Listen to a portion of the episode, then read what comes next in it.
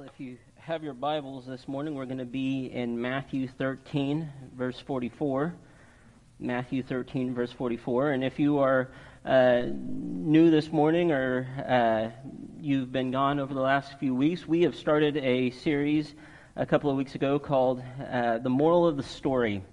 And what we've been doing is we've been looking at some of the parables of Jesus that talk about the kingdom of heaven. And in the first week, we talked about the parable of the sower and these different types of soil and what they represent. And then last week, we talked about the mustard seed and the yeast, and we talked about how such a small thing, such as a mustard seed, could grow to be 12 feet tall, where birds could come and, and rest on the branches. We talked about yeast. A, a little bit of yeast uh, mixed with flour can create enough dough to feed 100 people.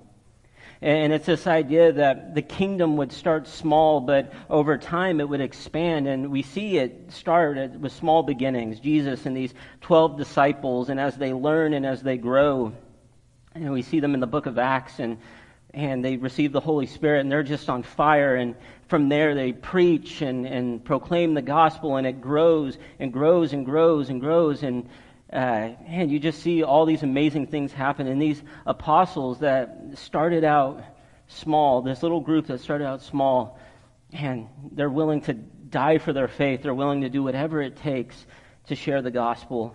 Something so small can become something so large, and, and we can play a part in that. And we talked about that a little bit that, man, just how you act, how you live for Him in your jobs, at your schools, wherever you're at in your family life, the way you live for Him, the way you're, you're radically different from the world and, and those who live in it. And it starts to make people wonder what is it that you have that I don't? And that can change people's lives when you live for Him, when you get out of your comfort zone and you go and you share the gospel with people. It's amazing what can happen. And we get this mindset that we're so small, we're so insignificant. That, man, God can use us to do great things for the kingdom. And so this morning we're continuing, and there's an old saying that practice makes perfect. Practice makes perfect. In order to be good at something, you have to do that thing over and over and over again. It takes repetition. One of my favorite authors is a guy named Neil Gaiman, and somebody once asked him, What advice do you have for somebody who wants to be a writer? And he says, You have to write every day. He says, Talent can take you halfway, writing every day takes you the rest of the way. You have to do it every single day. You ask athletes who are good at what they do, who are considered uh, legends in their sports, how much do they practice? How often do you find them in the gym or out on the field? Over and over and over again, practicing to become good at something. You know, I'll be honest, there's a lot of things that I'm not good at, and I'm thankful for people who are good at those things you know, I, I don't want to put them on the spot, but I will say this. Some, every one of us in this room, or most of us in this room, have probably at some point gone to Brad and said, Brad, what is wrong with my car? We, we probably have done that, and I know I have done that. I, I go to, because Brad has done that enough to know what's going on. When I have a question about something in my house that I don't know, I go to Randall Schatz. He knows what he's doing with that stuff because he's done it over and over and over again. In order to be good at something, you have to practice repetition over and over and over again. And you see, here's the thing about practice. In order to practice, sometimes you got to give something up. In order to practice, sometimes you got to give something up. If you want to practice and become good at something, that may mean I can't watch TV for a little bit. Maybe I've got to put away this thing so that I can make time to practice. A lot of times we want to become good at something, but we don't want to give up the things that we're doing to make time to practice. Sidney Howard once said, One half of knowing what you want is knowing what you must give up before you get it. And this parable that we're going to look at this morning, two parables that we're going to look at this morning, share a similar message. And there's something great that we can inherit, something great that we can be a part of, but in order to be a part of that, we have to be willing to give things up. And so, Jesus this morning, this message in Matthew 13, verse 44, we see a similar thing. What are we willing to give up? And so, we're going to start in verse 44 of Matthew 13. And it says this It says, The kingdom of heaven is like treasure hidden in a field. When a man found it, he hid it again, and then in his joy went and sold all he had and bought that field. And so Jesus here, he's continuing uh, these parables on the kingdom of heaven. And we see this first parable here as a, a treasure that's hidden in a field. This man is out working and he finds this treasure. And when he finds this treasure, he wants this treasure. And so he buries the treasure again. And then he goes and he sells everything he has in his possession so that he can go and buy the field. And you know, there's actually a lot of things that are going on in this one little verse. You might be thinking, why in the world is there stuff buried out in the field? Why is there treasure buried out in the field? Well, at this time, there was no bank vaults for people to go and deposit their money. And so the rich would build storehouses and they would uh, put all of their treasures in these storehouses and they were so rich that they would be able to hire guards to watch their stuff. They would be able to make sure that whatever the possessions were would be kept safe and nobody would come in and take these things.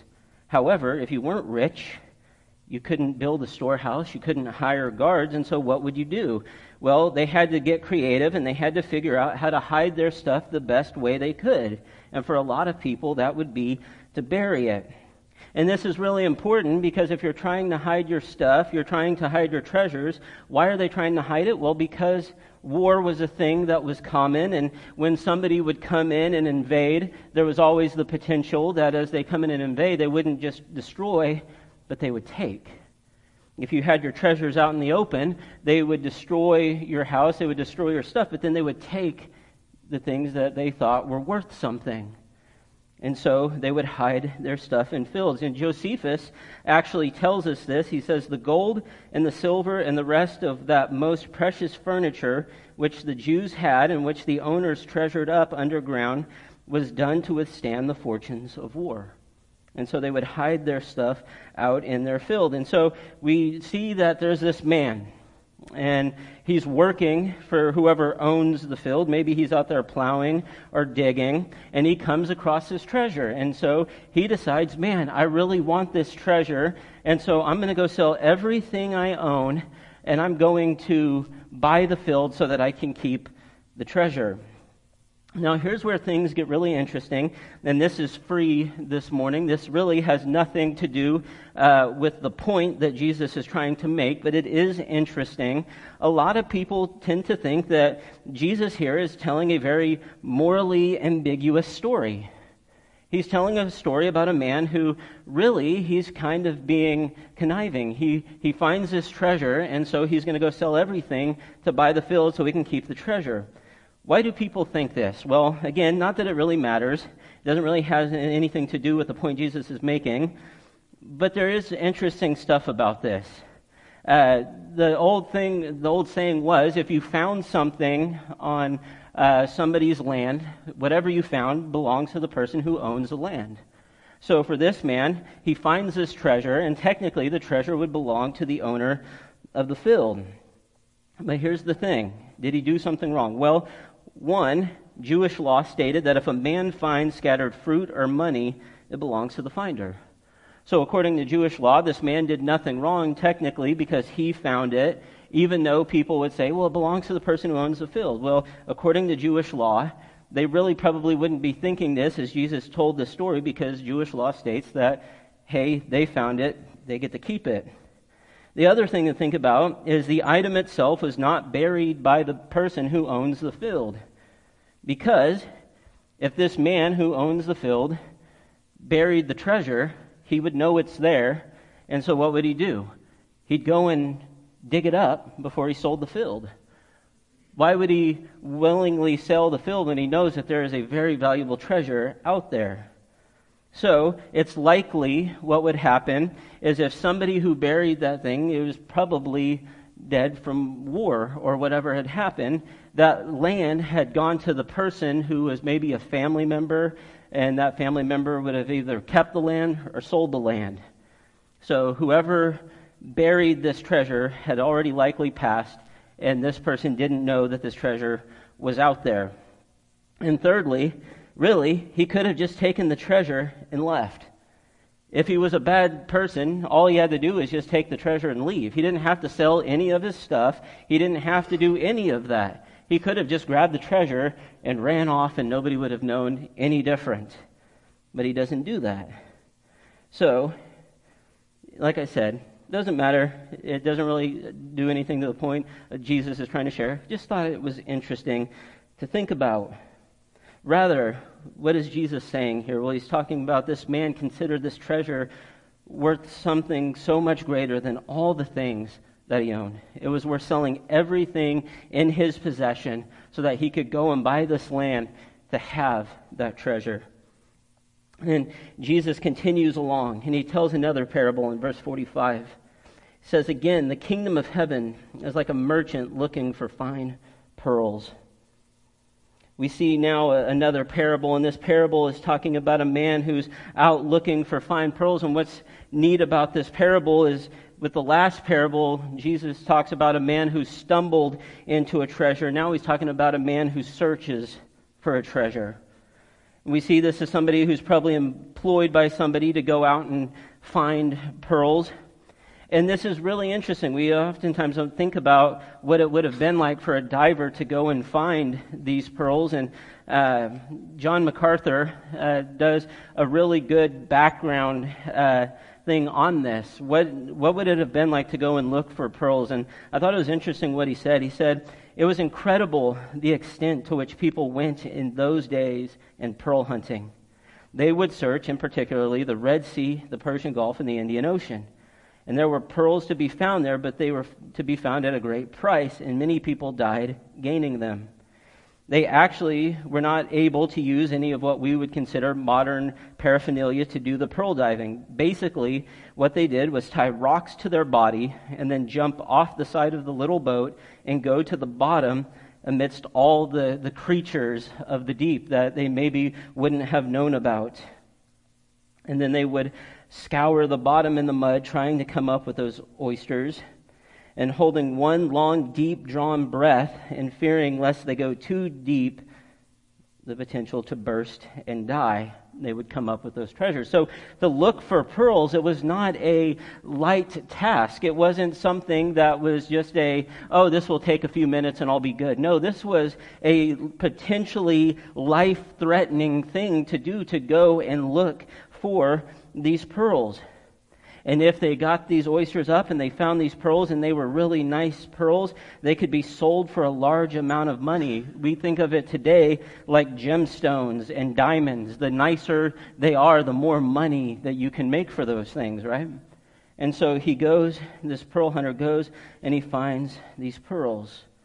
And then in verse 46, he says, When he found one of great value, he went away and sold everything he had and bought it. Man, he sees this pearl and he thinks, man, this pearl is so perfect. This pearl, it's worth a ton of money. It's worth a lot. And so he goes and he sells everything he has and he buys the pearl.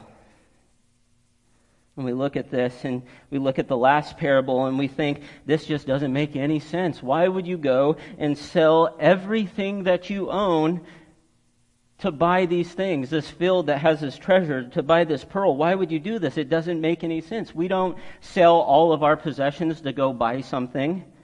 But here's the thing they're giving up everything for something that is worth more than everything everything they own. Nothing about, like everything they own in their possession, none of it equals the thing that they're looking for.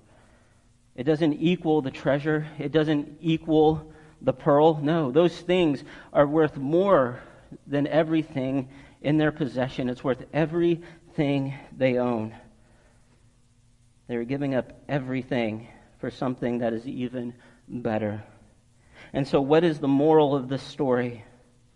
Well, I think the moral of the story is this the kingdom is worth everything.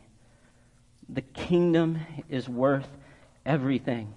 You see, these two parables teach us the same important message. The kingdom of heaven is worth everything. It's worth giving everything up to follow Jesus and to be a part of the kingdom. A matter of fact, Jesus reminds us that it's when we lose our life and we give up everything that we actually find our life. Matthew 10:39 tells us whoever finds their life will lose it and whoever loses their life for my sake will find it. We find a better life when we are willing to give up everything to follow Him. But you see, the sad truth is, so many are busy chasing the things of this world, or chasing the things of this life, and, and not willing to give up everything to follow Him, not willing to give up everything for the kingdom. And the sad thing is, so many believers are living one foot in trying to follow Him and living one foot in the world and the things that the world says they offer. Jesus told us this in the parable of the sower. Those who are in the thorns that get choked out by the daily worries and anxieties of life, but not even that. Just, it's also the, the obsession with worldly things that causes them to fall away. You see, we have to be willing to sacrifice the things of this world for something that is so much better. We have to be willing to sacrifice. We have to be willing to put Him above the things of this world. We're not supposed to love the things of this world. 1 John 2 5 17 tells us this Do not love the world or anything in the world. If anyone loves the world, love for the Father is not in them. For everything in the world, the lust of the flesh, the lust of the eyes, and the pride of life comes not from the Father, but from the world. The world and its desires pass away, but whoever does the will of God lives forever. No, you see, we're not supposed to love the things of this world. We're supposed to follow after Him, and He is worth giving up everything. And the question is are you counting the cost? Are you counting the cost to follow Him? In Luke 14, 25 through 35, Jesus tell, says this says large crowds were traveling with Jesus, and turning to them, he said, If anyone comes to me and does not hate father and mother, wife and children, brothers and sisters, yes, even their own life, such a person cannot be my disciple. And whoever does not carry their cross and follow me cannot be my disciple. Suppose one of you wants to build a tower. Won't you first sit down and estimate the cost to see if you have enough money to complete it? For if you lay the foundation and are not able to finish it, everyone who sees it will ridicule you, saying, This person began to build and wasn't able to finish. Or suppose a king is about to go to war against another king. Won't he first sit down and consider whether he is able with 10,000 men to oppose the one coming against him with 20,000? If he is not able, he will send a delegation while others, others is still a long way off and will ask for terms of peace. In the same way, those of you who do not give up everything you have cannot be my disciples. Salt is good, but if it loses its saltiness, how can it be made salty again? If it is fit neither for the soil nor for the manure pile, it is thrown out. Whoever has ears to hear, let them hear. And you see, this is the truth. There is a cost to following Jesus. There is. There is a cost to following Jesus? And have you counted the cost? Are you willing to pay the cost to follow after Jesus? And what is that cost? Well, that cost is you may have to give up your lifestyle to fully follow Jesus. You may have to give up your lifestyle, those things that you love to do that keep you from following after Him fully. Maybe you have those things that you do that when you think about it, it doesn't bring God any glory. it's not gratifying or anything like. It's just leading you further and further away from Him. Maybe you need to give up that lifestyle. You may not want to hear this, but it's, it's true. You may need to cut some people out of your life. And I've told teens this before. You can love people, you can pray for people, but man, if you are in a relationship that is toxic, if that toxic relationship takes you further and further away from Jesus, if the people you are friends with cause you to stumble over and over and over again, it may mean for a while saying, I love you, I'll pray for you, but right now, I just can't be in this. Maybe eventually you can be again, but it may mean having to cut certain people out of your life to follow him. It requires sacrifice to count the cost. To follow him fully, there's a cost to that. And you see, it's a hard thing for us. By nature, it's a hard thing for us to want to count the cost and to sacrifice. Think about it. We want to be healthy, but we, we don't want to work out. We don't want to exercise. We don't want to do the things that it takes to be healthy. We want to be financially secure, but we don't want to stop spending money. These things require that we pay the cost. And the same thing is true with following Jesus. There is a cost. I love what Mark Moore says in his Life of Christ commentary. He says, paradoxically, salvation is free, yet it costs everything. And Richard France says something similar. He says, There is something about the kingdom of heaven which makes extravagant action the only proper response. And so to follow Jesus, to be a part of that kingdom, there is a great cost. And you have to ask yourself, are you willing to give up everything to follow after him?